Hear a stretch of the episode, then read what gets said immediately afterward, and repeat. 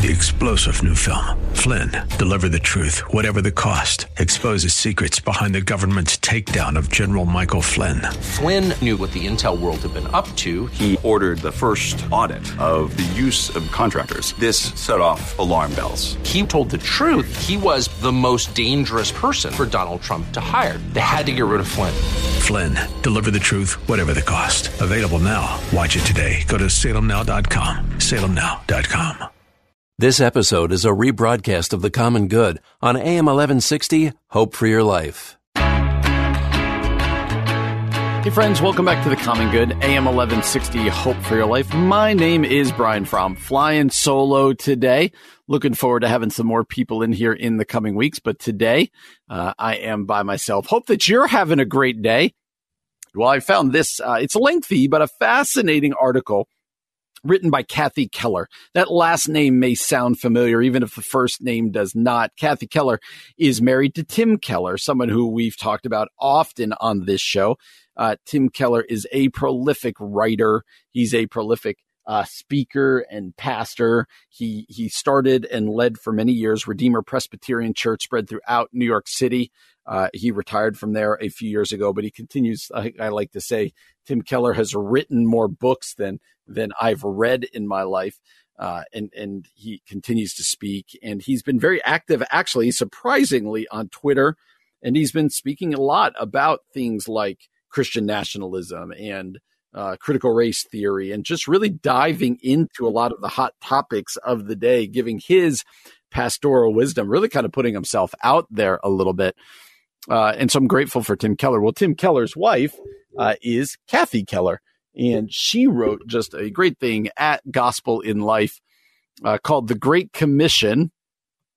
The Great Commission must be our guide in these polarizing times. Let me just read the first sentence, and I just want to unpack this first sentence together. It says this During these polarizing times where battles for political power or division from cultural struggles are crippling the influence of the church, we need to focus our attention and commitment to fulfilling the Great Commission. So she makes a big um, statement there. She makes a big presupposition, and that's that we're living in polarizing times where the battles for political power or division from stru- cultural struggles are crippling the influence of the Christian church. I would tend to agree with her, but I wonder if you agree that if uh, that, that, that Christians right now, especially in the evangelical church, uh, as as Christians are are trying to hold on to political power, whether it be through a candidate or however else it might be, as they're trying to fight for their own rights, as they are trying to struggle culturally around us, that it is crippling the influence of the Christian church, that it is holding back the influence that we have on the culture around us. It's a little bit, it's turned into a, a little bit of an us versus them mentality, a good versus evil, if you will, and has put the church at odds with much of the culture around us. And Kathy Keller's point is uh, that right now we've lost our ability and our focus uh, on our ability. Uh, she says to call back, refocus our attention and commitment to fulfilling the Great Commission because we've allowed these other divisions and these other battles and these other culture wars she says, to cause us to lose our commitment and our focus on helping people understand the good news of the gospel of Jesus Christ. We've lost the Great Commission, which, if you've been in churches for any amount of time, you know Matthew chapter 28 says Jesus tells his disciples, go and make disciples. That we are to go. We, John chapter 17, we are sent ones. We are to go into the world with what? With the gospel of Jesus Christ. We are to go into the world sharing the love of Jesus Christ, speaking the truth of Jesus Christ. And Kathy Keller's point is that we've lost that a little bit culturally. I've been preaching actually the last couple of weeks on the fact that we are sent ones. Uh, and that that's right out of John chapter 17. And what does that life look like? And I've I've said a couple times now that the fuel for living as sent ones, the fuel for living out the Great Commission is uh, is a recognition of the good news of the gospel in your own life. So I'll start there. Do you recognize your own need for the good news of Jesus Christ, for the good news of the gospel? Or has what was once good news become old news to you? Guys, we never outlive the gospel. Uh, our faith starts with the gospel it maintains through the gospel. It ends, it's the beginning, middle, and end. The gospel, the good news of Jesus Christ. That is the story we proclaim. And then that is the one that we model. And Jesus lived self sacrificially, not for his own rights, but for the rights and the uh, betterment of others. Kathy Keller goes on to say, Today, there are many groups who, despite some very sharp differences, agree that in a new, more hostile culture, the older emphasis on preaching the gospel must be abandoned in favor of other strategies. What is being said by many in a variety of media, social, print, broadcast, is that the former approaches of Christian ministry, pe- preaching, and community life no longer address the reality of our culture. She talks about how in the past, leaders expected the Christian church as a gathered community to bridge human political differences, to preach the gospel, and help people come to faith. Today, even Christians who disagree about everything else do agree that times have changed and this agenda is no longer appropriate or effective.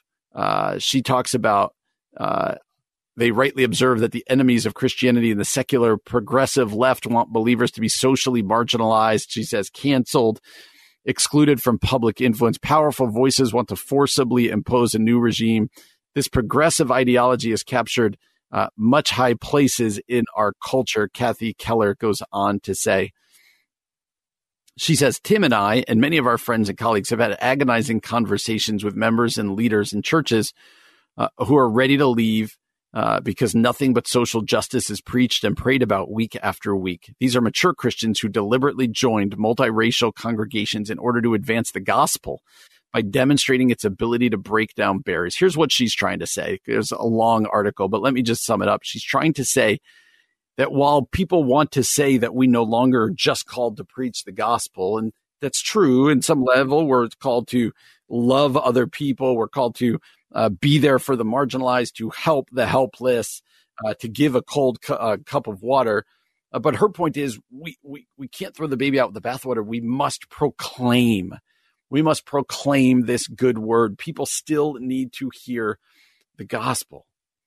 That we read that in scripture that we still need to go and make disciples and and we do this by how we live our lives but also what we say and the message, the preaching, the message that we proclaim. She ends it this way The gospel comes equipped with the power of the Holy Spirit of Jesus to change hearts. No other message has either that dynamic or that joy.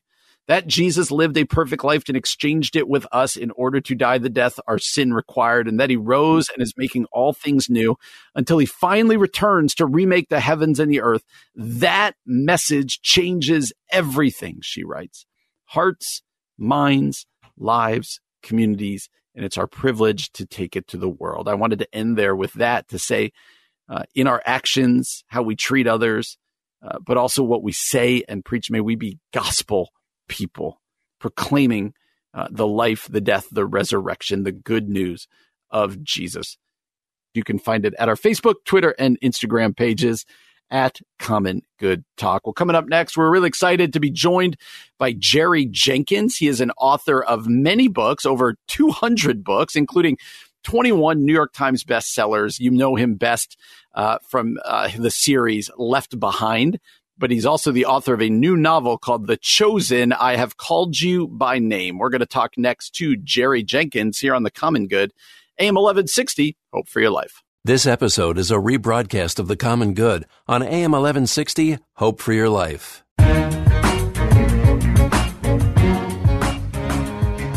Everybody, welcome back to The Common Good here on AM 1160 uh, Hope for Your Life. My name is Brian Fromm. Really glad to have you joining us today. And we are thrilled to be joined uh, on the phone for the next two segments uh, by Jerry Jenkins. Jerry is the author of a new novel called The Chosen I Have Called You by Name also the writer of the record breaking Left Behind series. Jerry, thanks so much for joining us today.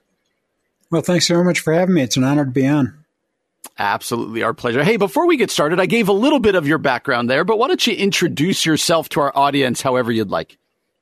Yeah, I'm a, a Midwest kid, but no longer a kid. Um, I've been married 50 years. we live out in Colorado Springs. Wow. Uh, I'm working on my 199th book. I don't sing or dance or preach. Writing is all I do. And my kids tease me that I've now written more books than I've ever read. So that's uh, that's my story. 199 books. That's unbelievable. Congratulations on that. Uh, as we said, you have a new novel coming out called The Chosen. I've called you by name. People might recognize that name, The Chosen, uh, as a, your son uh, Dallas Jenkins, who's been on our show many times. He created and directed the season one and, and the seasons to come of the critically acclaimed TV series, The Chosen, which we've told him is just phenomenal. Uh, but why don't you tell us about the new novel, how it ties into the series, and what your hope is for it? Yeah, it's uh, been a really special project. You know, when Dallas's career started, I was pretty heavily involved. We we had a little company called Jenkins Entertainment, and and I've financed a few of his feature films. And then he was in Hollywood for 10 years and then at a, at a big church in the Chicago area for many more years. But when he got this idea that this was uh, his own and he, he ran off with it and it, it just, I thought it was so special that I kind of pressed my nose up against the glass and said, can I play too? And uh, I thought it'd be really great. To, it'd be really great to have, um, a novel to go along with each season of The Chosen. So that's basically what this is. It's sort of reverse engineered. Usually, TV series like this or a movie comes from a novel.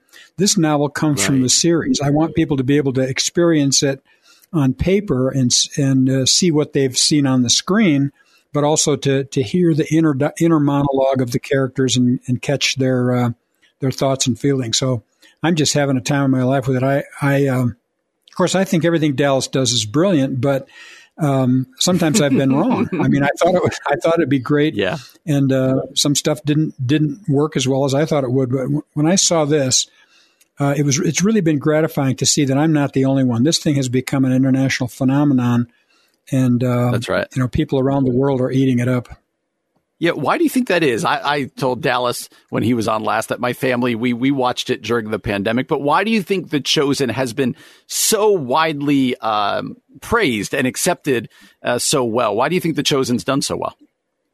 Well, he's talked about that fairly openly, where he says, you know, there there have been lots of movies and and uh, TV shows about Jesus and about the people around Jesus, but they're so hard to identify with and access because uh, obviously, Jesus is hard to identify with because he's perfect, but um, but the disciples and Mary Magdalene and, and Nicodemus, people like that, um, they're they're sort of portrayed as saints, and we see them on pedestals or in, as statues or or paintings, and we you know they're so remote from us.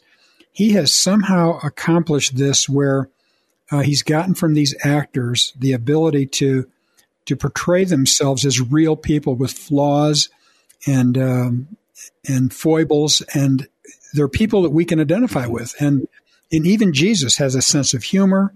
Uh, he dances at a wedding. He tells jokes with his friends, and uh, I mean, he's still the perfect God man. But as I say, I think I think it's the accessibility. I had to watch each one of these. I should say I got to watch, but I, I, I had to watch each one of these episodes over twenty times to write this first wow. novel. And I never got tired of one scene. They all moved me emotionally every time. And so that's what I'm trying to reproduce in the novel. And our hope for it is just like the hope for the series. We don't want it to substitute for someone's walk yeah. with with Christ. We don't want, to, want it to substitute for their church experience and especially for their Bible reading experience. We want people to come back to the Bible and say, now, admittedly, some of the stories we put in there are speculative. It's like, here's how this could have happened, and we we invent things. Mm-hmm. But the actual events from Scripture are exactly the way you'd see them in the Bible, and I want people to to go back to their Bibles and renew their faith. And I know for for me and my family, as we watched The Chosen, that's exactly what it did. And it was like, oh, I never thought of Matthew that way, or I never thought of Peter, uh, and it was really kind of it added so much life to what I've known for so long. Help me understand also then the novels. As somebody says, okay, I, I want to pick these novels up. How do they flow? Is it is it kind of that same feel where you're filling in the blanks on some stories? Help us understand what what we'll get as we pick these novels up. Yeah, this especially this first one. We start with the the pilot episode, uh, the Shepherd, which is the one Dallas did for his church that gave him the idea to do this series. And uh, so it starts with the shepherd who who visits the nativity scene, um, and then I basically just tell the story this in the same order and sequence that that Dallas has created for the the first um, season, and um, so there you know are it follows every every episode, and we're following basically the calling of um, Simon, uh, Mary Magdalene, Nicodemus and uh, Matthew, and um, you know you're going to see you're going to see in the novel the same things you see on the screen because it, it's always been a pet peeve of mine when when there's a book and a, a movie. Um, when they don't, you know, you, you don't recognize the, the movie from it or vice versa. So mm-hmm. where those scenes uh, come in, they're going to be exactly what you see on the screen, but the buildup and the things around them, there are things you can do in a novel that you can't do on the screen, and that's that inner monologue where the where you tell what the character is thinking and feeling and what, what they're really experiencing. So people so far the reaction has been really good. People love that inside view. So that's what they're what you're going to get with the novel. Yeah, why do you think it is important? Because I think one of the highlights of The Chosen is kind of, like you said, the humanity, not just of Jesus, but of the disciples and Mary Magdalene and others. Why do you think it's important as we read our Bible to see them as real people, right? To know that Peter was a fisherman and this stuff. Uh, why, why is that important for those of us, even just as we're reading our Bibles? Well, I think we see ourselves in these people, and um, you know, one of the points Dallas likes to make is that when when these people are called to Jesus, He makes them something that they're not, and that's that's what salvation is. That's what redemption is. That's you know, it's forgiveness and reconciliation, and and you know, when, Peter falls to his knees and says, "I'm I'm unworthy and I'm imperfect," um, you know, that's that's us. We can identify with that and um, so I think that's the thing is is to make these people uh, real and accessible and see ourselves and say, I can have that same experience. Jesus can make me what I'm not. Yeah, yeah. And I just think it's so important. I'd love, uh, thankfully, you're going to stay with us for a second segment. We're going to talk more about your career and some other stuff. But uh, you touched on it before. Just the the notion in the chosen of seeing Jesus laugh uh, and dance. Like you highlighted that, and I remember I can remember watching those exact scenes. Maybe with the last minute we have left, why is it even important when we look at Jesus to re- remind ourselves? You know, he had a mom, he laughed, he danced, he joked with his friends. What? Why do you fi- feel like that's important? Well, you know, so often what we see on the screen is is Jesus speaking in King James English, and there's there's almost a yeah. halo you know, and uh, you think oh, this this couldn't really be a friend of mine. This is the the creator of the world and the savior of the world and all that, and and we love that, but it's again not accessible. But when we see him laughing and joking and te- even teasing his friends. Um, when he even said, you know, even I can't make Andrew a better dancer. I mean, that's that's just the kind of thing a friend would say. so that's what makes it real for me. Absolutely. We're thrilled to be joined by Jerry Jenkins. He's the author of a new novel called The Chosen. I have called you by name. And Jerry, you told us in the first segment that I believe you're you're finishing up or writing your 199th book. Uh, and so congratulations on that. But I'm curious, at what point in your life did you go, I want to write books? When did you know that you wanted to be an author? Well, I knew I wanted to be a writer as a kid. I, I wanted to be a sports writer, and I was actually mm. a sports writer for for the Elk Grove Town Crier when I was 14 years old. I was too, I was too young to even drive to the ball games. My mother had to wait in the parking lot for me and, and drive me to the games and to the newspaper office. But you know, I got paid a dollar per inch for what survived and made it into the paper. So I can say I've been a, a professional writer um, since I was age 14, and that's a lot of years ago.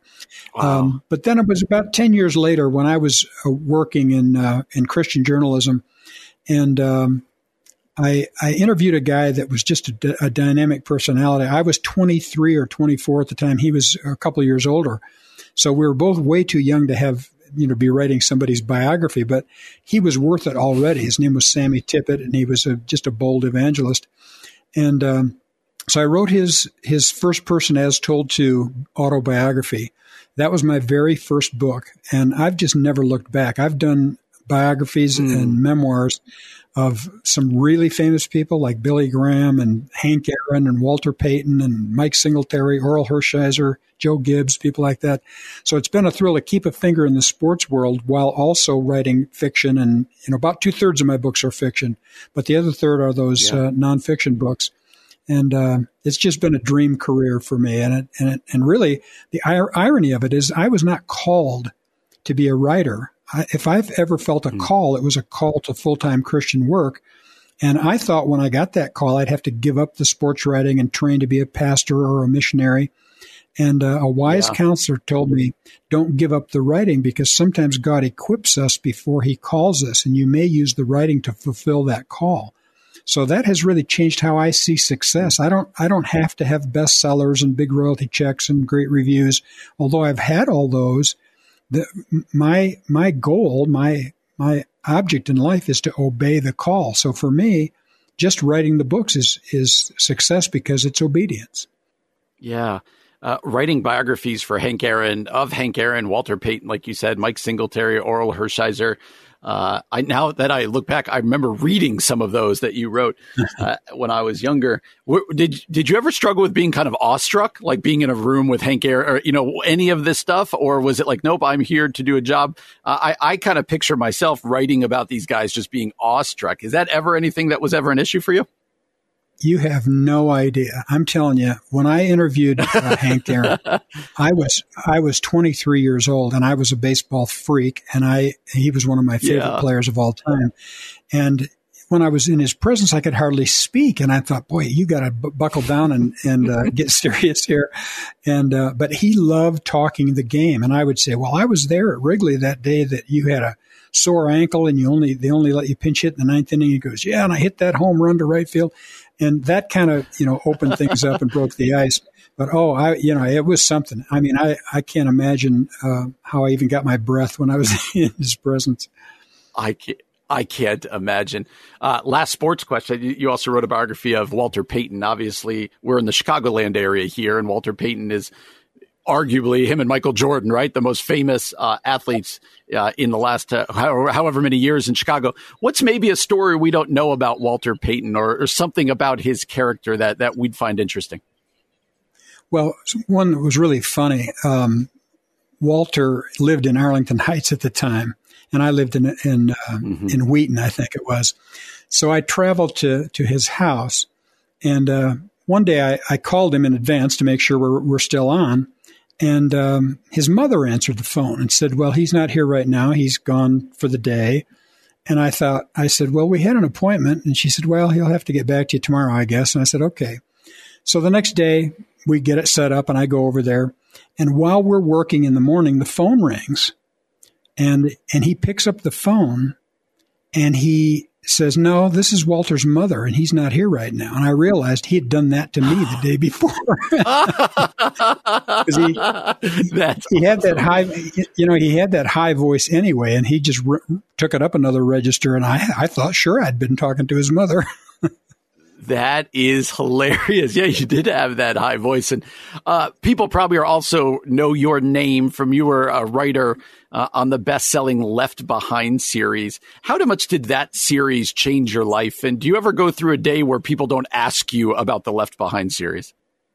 No, I hear about the Left Behind series uh, every day. In fact, I I usually don't go 24 hours without some Left Behind joke somebody wants to say. You know, don't don't get behind Jerry in the buffet line; you'll be left behind. You know, but uh, yeah, that that was a total, total, that was totally a game changer because um, most writers never see anything like that in their lifetime. You know that the first Left Behind book came out 26 years ago, and that series, that 16 book uh, adult series is still selling 20,000 copies a month this this long later. So it just, you know, it's it's past the sixty-three wow. million mark.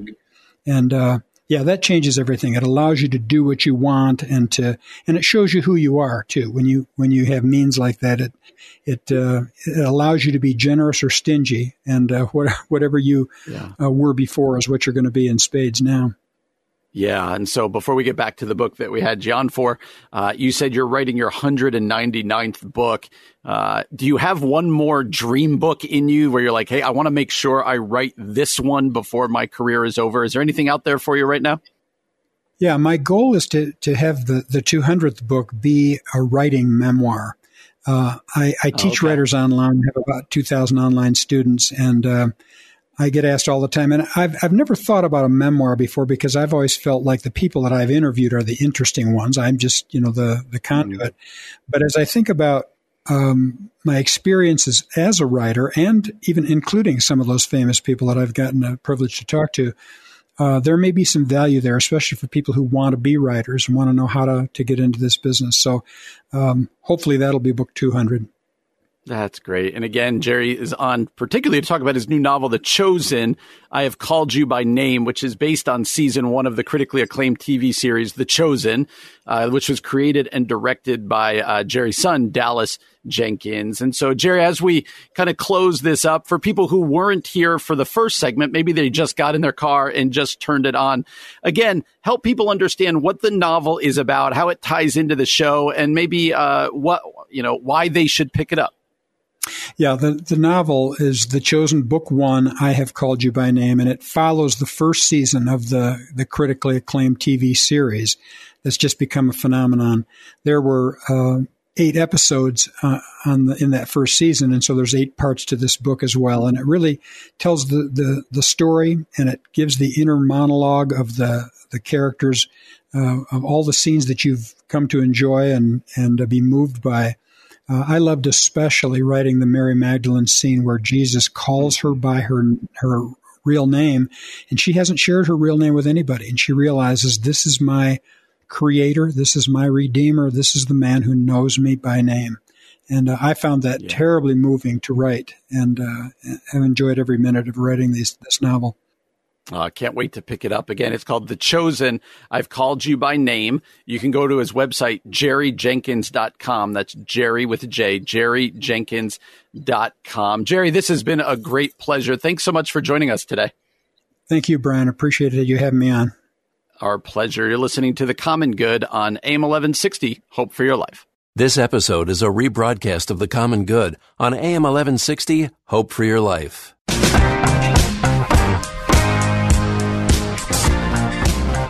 Everybody, welcome back to the Common Good, AM 1160, Hope for Your Life. My name is Brian Fromm. Glad to have you with us. Somebody that we've talked to many times on our show and also read a lot is Ed Stetzer. Ed Stetzer, one of the busiest men in all of evangelicalism. He's over at the Billy Graham Center at Wheaton College. Uh, he also helps uh, you know, he, he will teach at many churches. He's teaching pastor. He writes pr- uh, prolifically, all sorts of places. And so at edstetzer.com at the Mission Group blog, uh, he had a one on one with somebody who was fascinating. He had a one on one with Tim Keller, specifically about reaching skeptics with the gospel. It's Easter week, and it's a time when people are going to be, even skeptics are going to be uh, at least aware of what it is that is being celebrated, that it is Easter, that it is the life, death, and resurrection of Jesus. And with that, it might be a time that you can engage your skeptical family member or your neighbor. Uh, but Tim Keller has written extensively. He wrote Reason for God about reaching skeptics. This was a lot of what he did in New York City when he was a pastor of Redeemer Presbyterian Church. Uh, and Tim Keller, he's somebody we quote on this show often. Uh, both his Twitter account, his, I've jokingly said he's written more books than I've read uh, or his sermons from back in the day. Uh, Tim Keller is a great follow all across the board. So uh, Ed Stetzer did a one-on-one interview with him called "Reaching Skeptics with the Gospel," and I just found this to be really important because a lot of you, I know you out there, you want to be able to talk about Jesus. You want to be sent into your world. You want to see your family and friends come to know Jesus. But you're like, I don't know how to do it. So Stetzer starts this way. If you can answer people's questions and also learn how to question people's answers, that's how you can approach having these conversations. That's a quote from Tim Keller. If you can answer people's questions and also learn how to question people's answers, that's how you can approach. So Tim Keller has been a key voice in the evangelical world and Ed Stetzer asked him this. So, just a short story to start us off. I was on a plane once talking to a woman who lives near Moody Church. She'd had a bad experience with Christianity. So I said, If I got you these two books, would you meet me at church and give them a read? She said yes. Uh, later, met me at church and I gave her the books. One of them was Keller's book, Reason for God, and the other was a book uh, Keller wrote entitled Making Sense of God. So I'm a fan, but for the rest of the world, could you tell us a little bit more about these books? And Keller says, Reason for God is for people with a fairly high religious consciousness. That means they already pretty much believe in a personal God. They have some idea, but they, they have questions. They have questions. Uh, making sense of God is for people who actually think the whole thing is absolutely stupid. It starts back further, and I think it's working with a much harder crowd, you might say. So if you believe that the universe just happened and there's no God, but that somehow human rights still exist, you can't prove that. In fact, it takes a little bit of faith to imagine humanistic values can arise from an impersonal uh, universe. So Reason for God is a phenomenal book. Even if you've been a Christian for a long time, I'd encourage you to go get it. So Stetzer then asked Keller, let's talk a little bit about that to start. How do you start talking to a skeptic or an atheist who's already a skeptic? What's the starting point to that conversation? Keller says, well, it really depends if the person actually comes to you. Uh, I guess I would divide those conversations into two kinds. I would talk about answering questions uh, and questioning people's answers. The gentler approach is to question people's answers. That is, everybody has an operating answer to big questions like, what's my meaning in life or how do I handle suffering? Everybody has working answers. They just, uh, they're just not actually religious answers, but they are actually religious answers. They just don't see that they are. So what happens is that when you're talking to people and not about religion, you get to know them, you become friends. Then when you start talking about personal struggles, like when there are breakdowns, when a person gets disappointed or when there's a love relationship that falls apart, and their working answers to those big questions aren't cutting it, there arises an opportunity to talk much more about Christianity. Uh, so he says you need to work with other Christians, your pastor or whoever, to develop working answers that you feel good about. Otherwise, what's going to happen is you're going to hide from uh, who you are from other people because you're afraid of those. That's a really good. So what do you do? You you prepare yourself for the questions in advance. Well, how would you answer how would you answer if someone came to you and said, I, I have a problem that a good God allows suffering? I have a problem that a good God allows a pandemic, 500,000 plus people dying in the States. I have a problem that a kid could get cancer, whatever else it might be, or I don't believe in a resurrection or creation. How would you answer those questions? So Stetzer goes on to say, well, you've obviously been involved in more targeted approaches. Talk a little bit about the Gospel in Our Cities initiative he says everybody talks about how Western culture is getting more and more secular and increasingly post Christian. It's true that not all parts of the world and not all parts of North, North America are post Christian, but cities, especially in the middle, biggest cities are. So he says reaching the cities is more expensive, more complicated, more secular. But despite these complications, if we're watching more and more people move to cities, which we are, he says, I don't know if that's true after the pandemic, but he says the church has to go where the people are. That's what the Great Commission is about. We are called to go into the world. Uh, and so he goes on to talk about the need to go into the city. So I wanted to bring this up for a couple different reasons. We're in Easter week. People are asking questions, but also we're in the midst of a pandemic. When people are asking hard questions, where's God in this? They might be in your church and they're asking, where's God in this? They might be uh, your neighbor is asking, God can't exist if this is going on. Or more on, a, more on a personal level, right? Like I said earlier, when cancer diagnosis comes, or when the job is lost, or a relationship breaks down, uh, where are people going to turn? And Keller makes a wonderful point. Be prepared to answer that question. How would you answer the question? What do you do when the cancer diagnosis comes or a relationship breaks down? Or how do you explain a pandemic? Where's your hope in the midst of that? See, as Christ followers, we fully believe our hope is in the empty tomb that we're going to celebrate this week. It's in the life, death, and resurrection of Jesus. It's in him that abundant life is found. So I would start by A, asking you, do you believe that? Two, can you explain that? And then three, be in relationship with skeptics, with people who don't believe this. Put yourself in those opportunities. And then when when people are hurting, be there for them. Just be a friend. And as you are a friend, you can offer kind of your hope, the hope that you have in Jesus Christ. Like uh, that's what we are called to do. We are called to be sent ones. John chapter 17. That we are called to go and make disciples. And what do we go with? We are the ambassadors of Christ. We go with Christ's message. And that's what we do. Well, hopefully that's helpful for you. I know that was challenging to me when I read, just be ready to go. Be ready to go.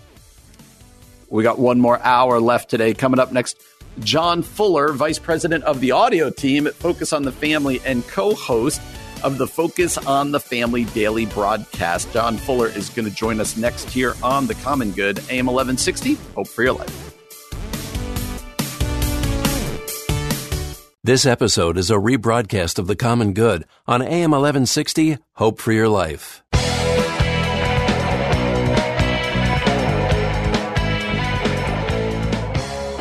Hey, everybody, welcome back to The Common Good, AM 1160 Hope for Your Life. My name is Brian Fromm. Really glad to have you joining us today. And we are thrilled to be joined by John Fuller. John is the vice president of the audio team at Focus on the Family and co-host of the Focus on the Family daily broadcast. Now you can hear Focus on the Family every weekday at 11:30 a.m. right here on AM 1160. It's a great program. We're so glad to have them on the station. John, how are you today? Thanks for joining us. I appreciate it, Brian. I'm doing very well, thank you, and always glad to talk to you, and especially at this time of year. What a what a great time it is for Christians to think about Easter and to uh, head into the weekend uh, celebrating Christ. That's right. It's like I'm a pastor as well, and so it's such a uh, it's such a high energy and just such a big week to just kind of slow down also and think about. Now, I, it's a great jumping off point, as you said there. Uh, we're celebrating Easter, but there are some people out there this week who are celebrating it virtually again for the second straight year. And I'm wondering if, if there are people out there who are doing that, if you could offer some encouragement who to those people who don't feel maybe comfortable oh. being in person, but they are just longing to be together, especially at Easter. Sure, I appreciate that, Brian. And I'll just um, I'll let you know just personally, this is going to be a, a, first Easter in a long time for my family to actually be in uh, the church building with our uh, brothers and sisters uh, with whom we uh, we usually get together. Mm. Every Easter for I don't know ten or twelve years now, we've been up in the mountains in a cabin, um, maybe by ourselves or with one or two other families. So we've traditionally um, been celebrating Easter just quietly. So I'm really looking forward to being together with uh, others. But as I reflect back on on kind of the quieter ones when we've been up in the mountains, um, it does feel different. Mm. Uh, I, I personally have felt a little bit of pressure to bring a sermon. I was just talking to my wife about this yesterday. It's sort of like, yeah, I, I, I, I feel like I have to, you know, bring the goods. I'm not the pastor, but I got to have some meaningful thing. Yeah. And we have, we might have 14 kids of, you know, from eight to 28. How do I reach all of them?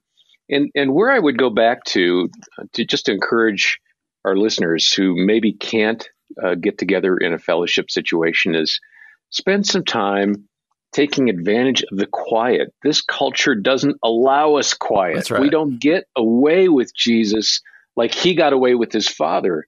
So take advantage of that and lean into it and spend some unbroken time in the scriptures. Don't let anything interrupt you for an hour or two and spend time talking with the Lord and reading the story of of Easter as right. captured in the Gospels and and dwelling on the moments you see there because that's that's a whole timeline condensed into pages, just a few pages. Yeah. Uh, so I, I know that we are wired for relationship and community, and certainly there are virtual ways to connect with people. Um, but but let this be a time, even if you're lonely, for the Lord to speak, because He's He's close to those who are brokenhearted and are lonely in in spirit. So we know God cares, and we know that it's not about what you do on Easter that He's going to be you know doing handstands about. Yeah. It's who are you, and are you relating to the God of the universe and spending time with Him? Yeah. We can all do that. It's just, I think, easier to some degree when we don't have all the encumbrances of you know the the meal that I have to get back to and and, and uh, am I going to be safe enough you know in this situ- situation? There there are so many things that keep us away from just communing with God. Let that be an opportunity for you yeah and so uh, John there's so much in uh, right now for the past year so much of the talk has been about darkness about death about struggle uh, and now it's been going on for a year. How how does the the Easter message of hope kind of give us a better perspective for what we're going through? How does the message of Easter serve as part of the solution to all of the struggle that we've been seeing around us? Well, I'll I'll try to condense this thought. Um, I've been in the Gospel of John, chapter 18, and I've been thinking about Jesus, who was going into the darkest moment anyone has ever faced, right? I mean, mm-hmm. this is Jesus, the, the, the person who spoke the world into being with the word. This is Jesus who knows every man's heart. He had spent 33 years walking the earth and he was in the garden praying when Judas brought what could be as many as 600 armed men mm. to take him. And here's the Son of God on mission, on point, unafraid. And he says, Who are you looking for? And they said, Jesus of Nazareth. And he simply said three words I am he. Mm-hmm. And when he did that, they drew back and fell to the ground. The power of the word that created this world, that spoke universes into being, was somehow divinely unleashed in that moment, I think. And the glory of God was revealed in just a small way where Jesus was saying, I'm about to go to the worst thing imaginable. Yeah. I am not afraid. I am He. And they finally did take him, and he didn't do what he could have done. He didn't mm-hmm. call down a legion of angels and say no. So I know that we've all been through dark times, and for some of us, it's not lifting. It's just getting worse. Mm-hmm. There's loss upon loss. Mm-hmm. But the guy that was in the garden, the man Jesus who spoke those words, I am he, he's on the throne now because he died and rose again. Mm-hmm. He is our hope. He is our joy. He is our source of comfort and understanding, even when it's the darkest moment of our lives. Absolutely. And, and, it might be helpful for people to hear. Do you, do you have a personal story, a personal experience where you've seen a dark situation be, be transformed into joy? Well, yes. And, and, and it's not because the circumstances themselves mm-hmm. turned out like all hunky dory wonderful. Um, we've been on a really interesting 17 plus year journey of raising a special needs child. And hmm. um, we've gone through a lot of heartache. We've had to let go of a lot of expectations. We thought we knew what parenting was, but no, we, we don't have a clue. And we've gotten to a point, uh, Brian, of being able to find joy in the midst of the craziest circumstances. Mm. It's like, are you kidding me? Are you serious? This happened, or he said that, or he's talking about what? And and when he goes to those crazy places, we we do have a joy that's not a happy, everything's wonderful joy. We have a joy of knowing my God's got this. My God made this kid. My God knows where he's going. I'm along for the ride. My my job is to love him like God does, and I'm learning a whole bunch about how God loves in this process. That is a deeper joy than anything the world can give me, and it's not because hey, it's all better. Mm-hmm. It's because my God's got this. That's powerful. And uh, we're thrilled to have you on, John. And one more question for you. Yeah. As believers, we have this hope in Jesus being risen, right? We proclaim on Sunday he is risen, and we do that with great joy. How do you talk about this holiday with a non believer, non believing family member, maybe a neighbor? How do you talk about Easter? Yeah. And, and I, I have to preface this by saying I don't have lots of conversations about Easter with people who don't observe it in some form or fashion. Mm-hmm.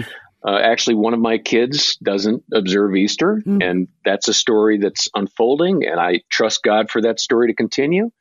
Um, I've got neighbors that are sort of religious, and so for me, the challenge isn't the person that um, that doesn't have any sense of religion; it's the person who has a sense of religion, but it, it's it's hollow. Mm. And so I just try to point to Scripture because I know there's power in the Word, and I try to point to the hope that is within us because of Jesus, and I try to do it respectfully because my job is to plant seeds.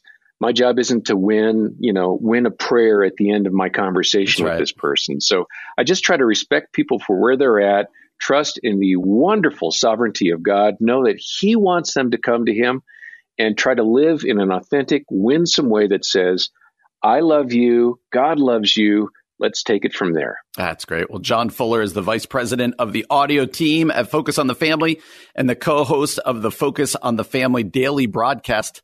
Uh, you can hear Focus on the Family weekdays at 11:30 a.m. right here on AM 1160. And to learn more about Focus on the Family, uh, you can visit focusonthefamily.com. John, such a joy. Thanks for coming on. Uh, we always enjoy having you on.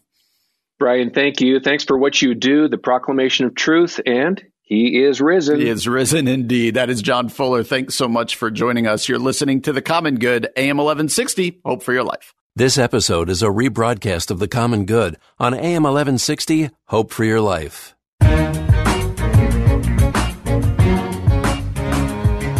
Hey, everybody, welcome back to The Common Good here on AM 1160 Hope for Your Life. My name is Brian Fromm. Really excited to have you with us today, and we are thrilled to be joined for the next two segments by the president of the Center for Evangelism and Applied Apologetics at Colorado Christian University.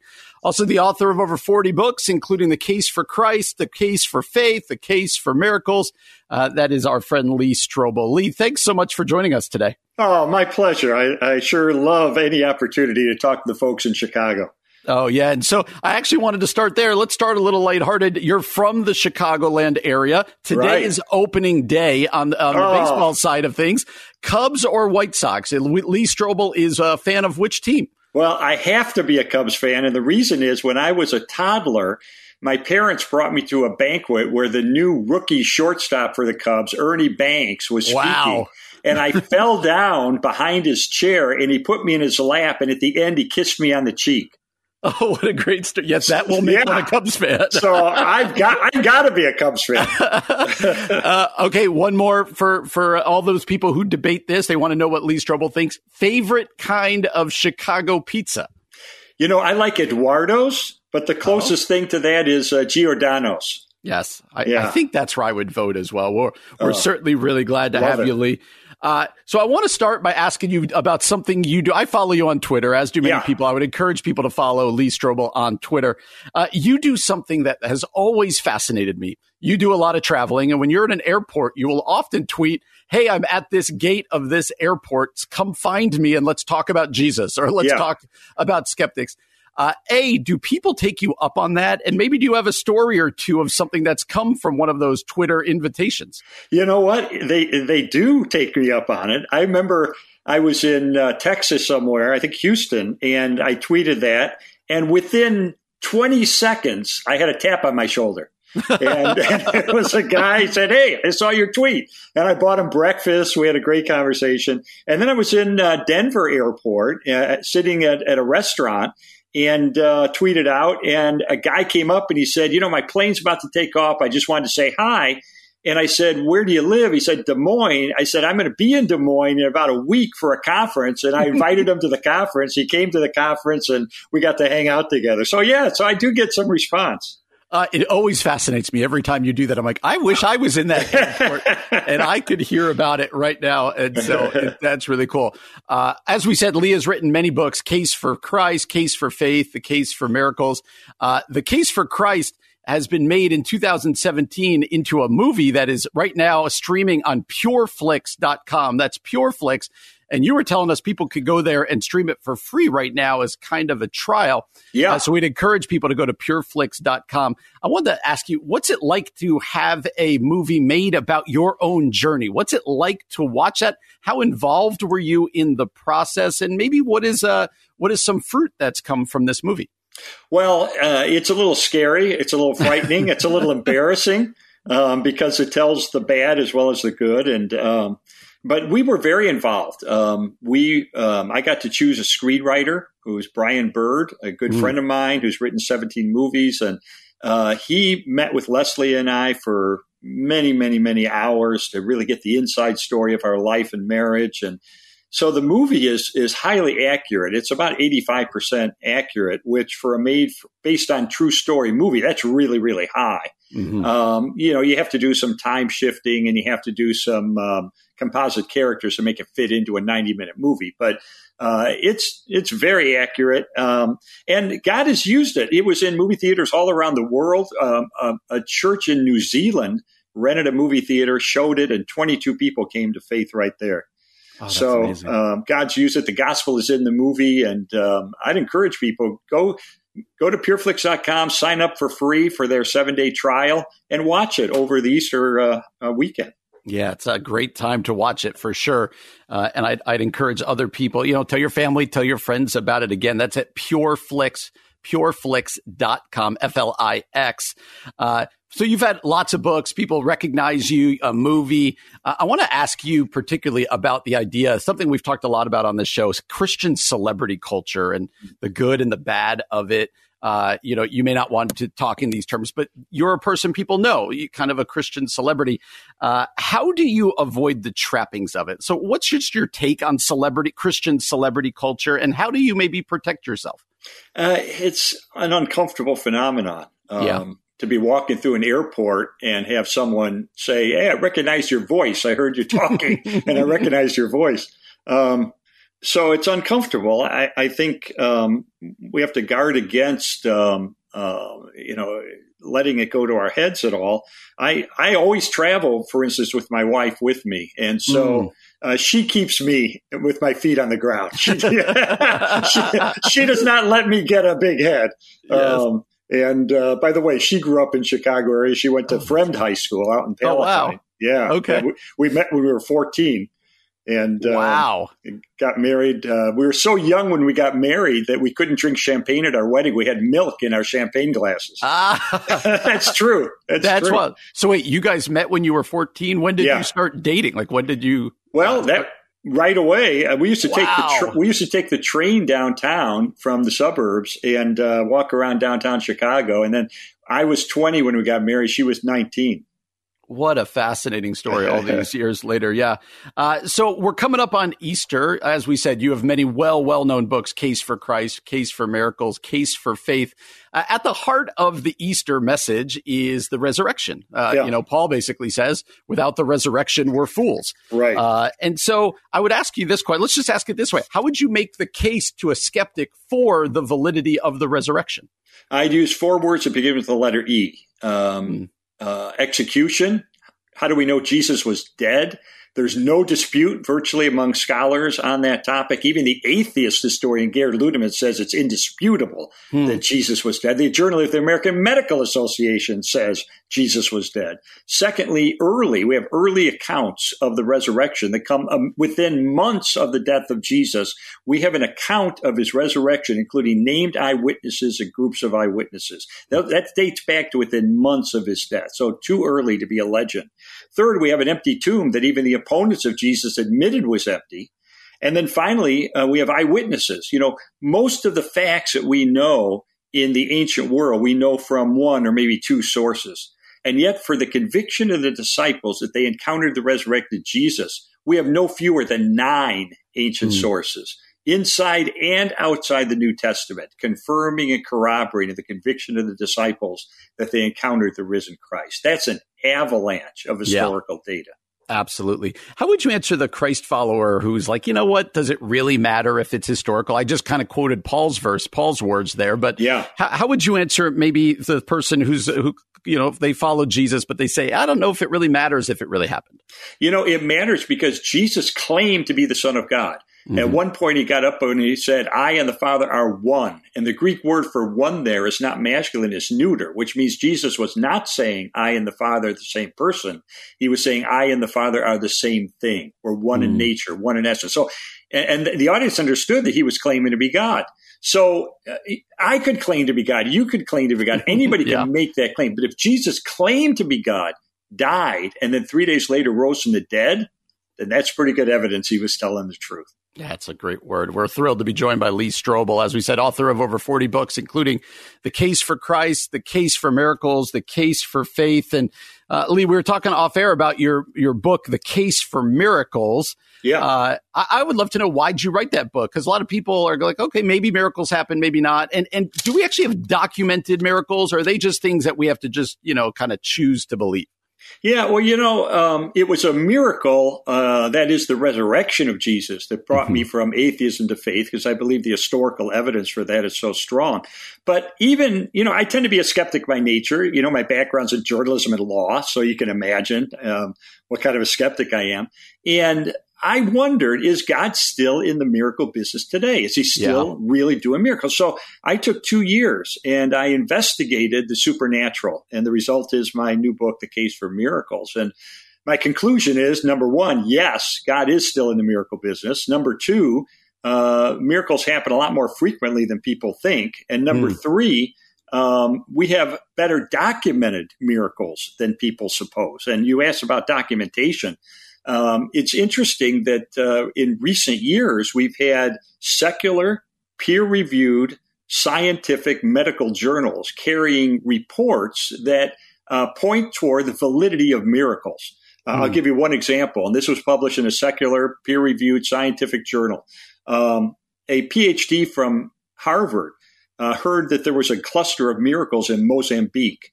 So she sent a team of researchers there. Uh, they went into the remote villages and said, Bring us all your deaf and blind.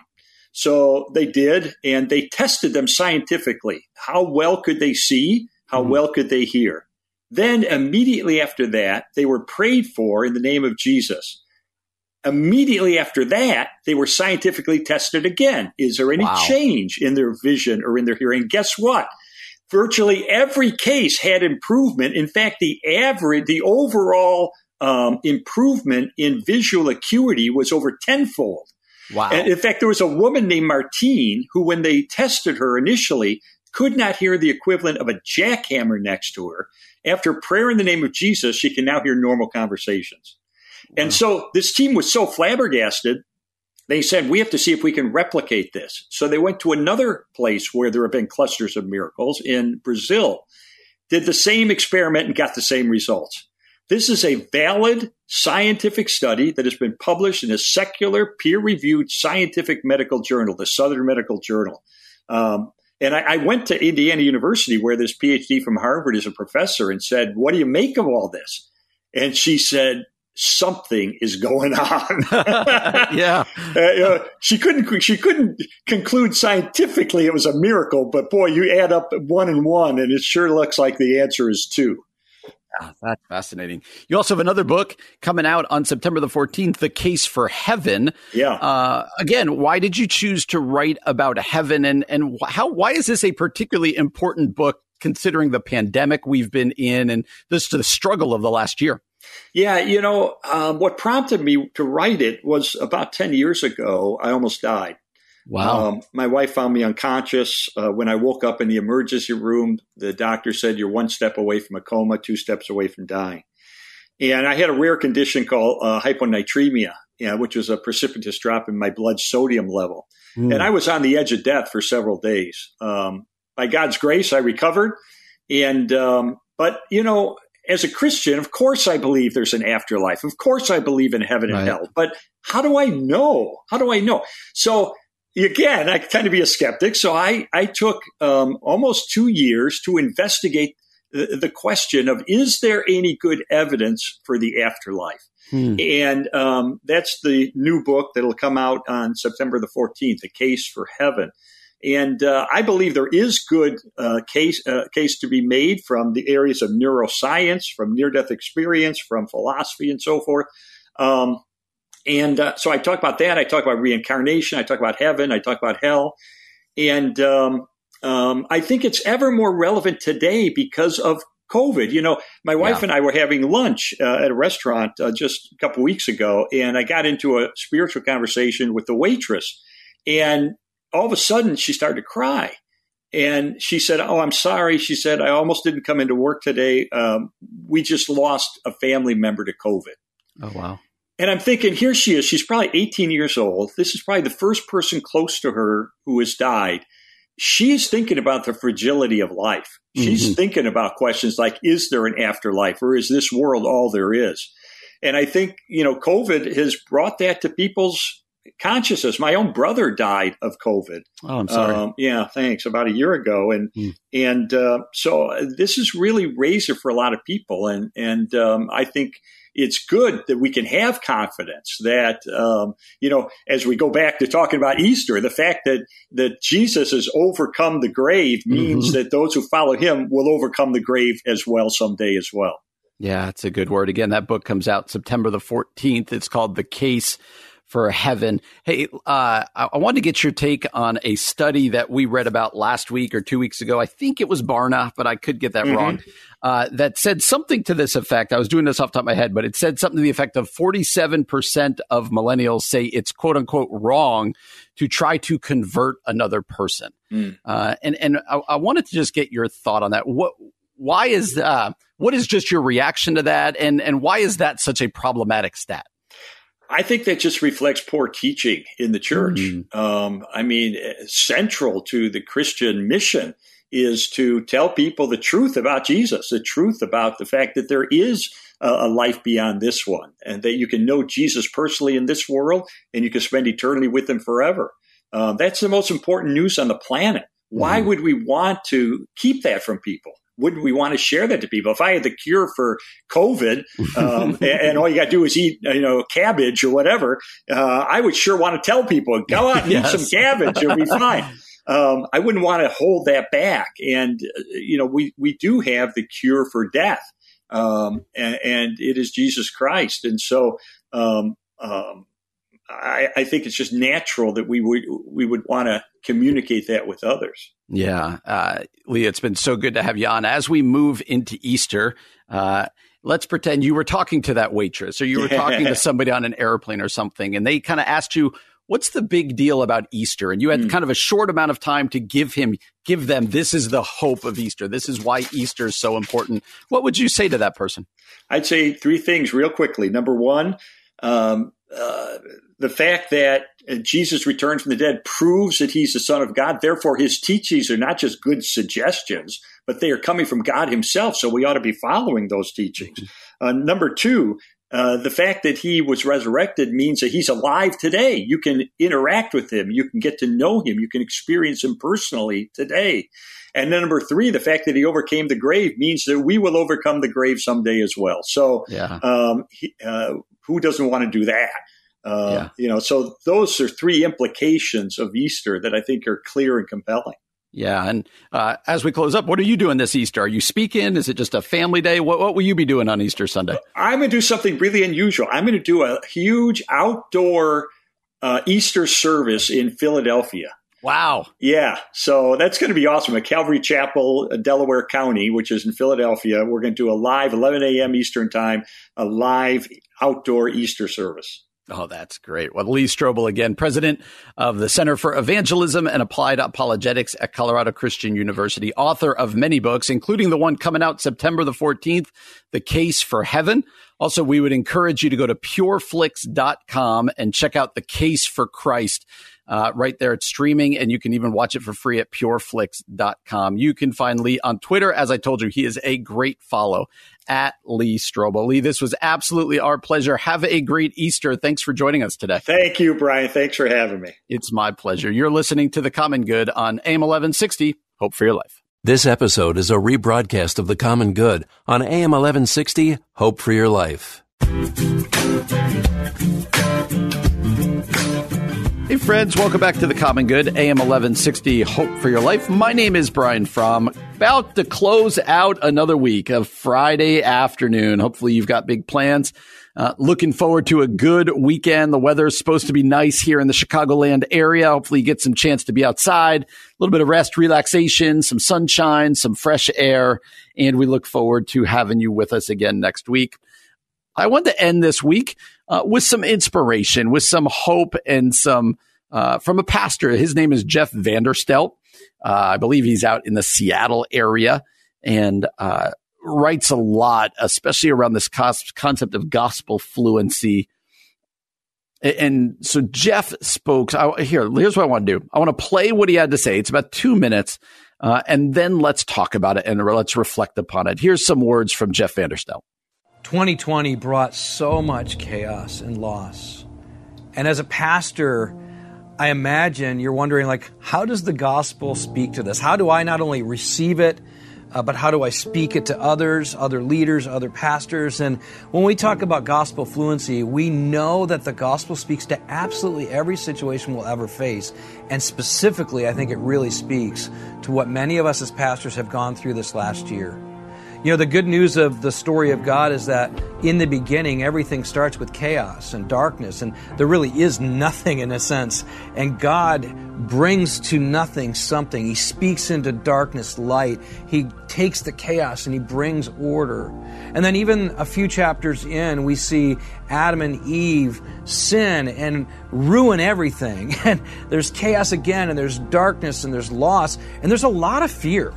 And I, I, when I think about what we've gone through this last year, I'm, no different than you. I imagine you felt what I felt, which is completely out of control, so afraid at so many levels about what was going to happen to the church, what was going to happen to how we lead, what's going to happen to pastoral ministry in general. I mean, there's just so many reasons to experience fear. And the good news about the way God made you is He made you to feel fear when you're out of control. He made you to feel fear when the situation is bigger than you can handle. He made you to feel fear when you realize you need help, you need protection, you need some kind of shelter. And the good news of the gospel is that Jesus came to speak to our fears and bring help when we're out of control, bring protection when we're in danger, bring shelter when there's things coming at us that we need protection from. So here's why I wanted to play this to begin with is because many of us out there can totally um, uh, relate to what Jeff says there about fear, that we're feeling that fear. And sometimes, as churches, as Christians, we don't allow ourselves to admit that we feel fear. But that fear is a very natural thing. And Jeff even talked about in there the, the, the God given beauty of fear and what it produces in our lives. And, and, and I think it's really important in the midst of a pandemic in which so many people have lost so many things, health, maybe even loved ones, jobs, uh, money, uh, relationships, normalcy, whatever else it might be, in a season where we have lost so much and you don't know what's coming, we have to we have to name it and acknowledge that some of us are afraid. Like we're we are fearful. I don't know where along the line uh, we got into these habits of Christians of trying to like act like fear is a some sort of non-Christian thing. Like there's something wrong with the concept of fear. Like no, fear is a very natural thing. And so if you're feeling fearful today, I want you to just acknowledge it because what you don't want to do is to add shame, to add guilt on top of your fear. Like, oh, I'm terrified of the present. I'm fearful of the future and I feel guilty for feeling that way. No. No, but then the Bible does tell us what we can do with our fear. What did what did God tell uh, tell Joshua when Joshua was uh, be, he was called to take over from Moses? Can you imagine that? And to lead the Israelites into the promised land. Like like if you were called to do that, that would be a fear inducing calling. But over and over again, God tells him, "Don't be afraid. Fear not. Why? Because I'm with you. Because I'm with you." As we feel fear, it needs to push us back into the reality that our God is present, that he has not abandoned us, that this pandemic is not a sign that God left the building, that the divisiveness around us is not a sign that God has lost control, but that God says, I will be with you always. Fear not. Why? Not fear not because it's sinful. Fear not because I am with you. That promise of God's presence is still uh, it's still it's still uh, valid. It's still true. God says, "I will be with you always." And Jeff tells us that the gospel, the answer to our fears, is the gospel. His idea of gospel fluency. That as we know the good news of the gospel, that as we internalize the gospel, that as we are brought back to the gospel, that in our fear, we are reminded that God is present, God is active and God has done something. That there is coming a day when there will be no more pandemics. You realize that our eternity, there will be no more pandemics. There will not be divisiveness. There will not be the brokenness that comes through sin. And we can, we can hold on hope for that. That yes, we are ravaged in the already not yet, that, that we deal with the effects of sin and brokenness, but that God says that's not how it's always going to be. That that Paul writes in First Corinthians that uh, where o death is your victory, where o death is your sting, and what we're going to celebrate on Easter that uh, Jesus has won the victory over the grave. That in Christ we have victory that sin is no longer ultimate. Death is no longer ultimate. Judgment is no longer ultimate, but Jesus is ultimate. That that victory has been won and has always been won. And so as we struggle in the already not yet here of like knowing that Jesus has won the victory, but still having to feel the effects of sin and brokenness in this world, we can hold on to what is to come. I think that's what Vanderstelt is getting at here. Acknowledging our fears, bringing it to God, understanding under the umbrella of the gospel that we can have hope and we can hold on. If you're fearful, if you're anxious, right? Do not be anxious about anything, but that's not where the verse ends. It says, but in everything, by prayer and petition, present your request to God and the peace of God will tra- that transcends all understanding will guard your hearts and your minds in Christ Jesus. Where does that peace come from? It doesn't come from the removal of our problems, of our fear, of our anxiety. It comes from the knowledge and the understanding and the uh, the truth of who God is that, that, that he is present and active and he is ultimate over our fears. I think we need to hear that as we go into our weekend. I'm thankful for the words there of Jeff Vanderstelt uh, about the gospel and how it speaks to our fears, our legitimate fears. As we close this week, we've been closing every day out of the book of Jude, our doxology. Uh, I just love to kind of put a bow on the show this way. So let's do that we end the book of Jude this way. Now to him who is able to keep you from stumbling and to present you blameless before the presence of his glory with great joy.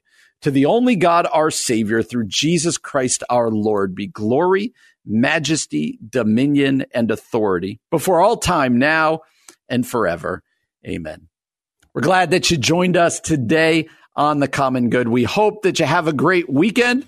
Join us again on Monday from 4 until 6. Until then, again, have a great weekend. My name is Brian Fromm, and you've been listening to The Common Good on AM 1160. Hope for your life.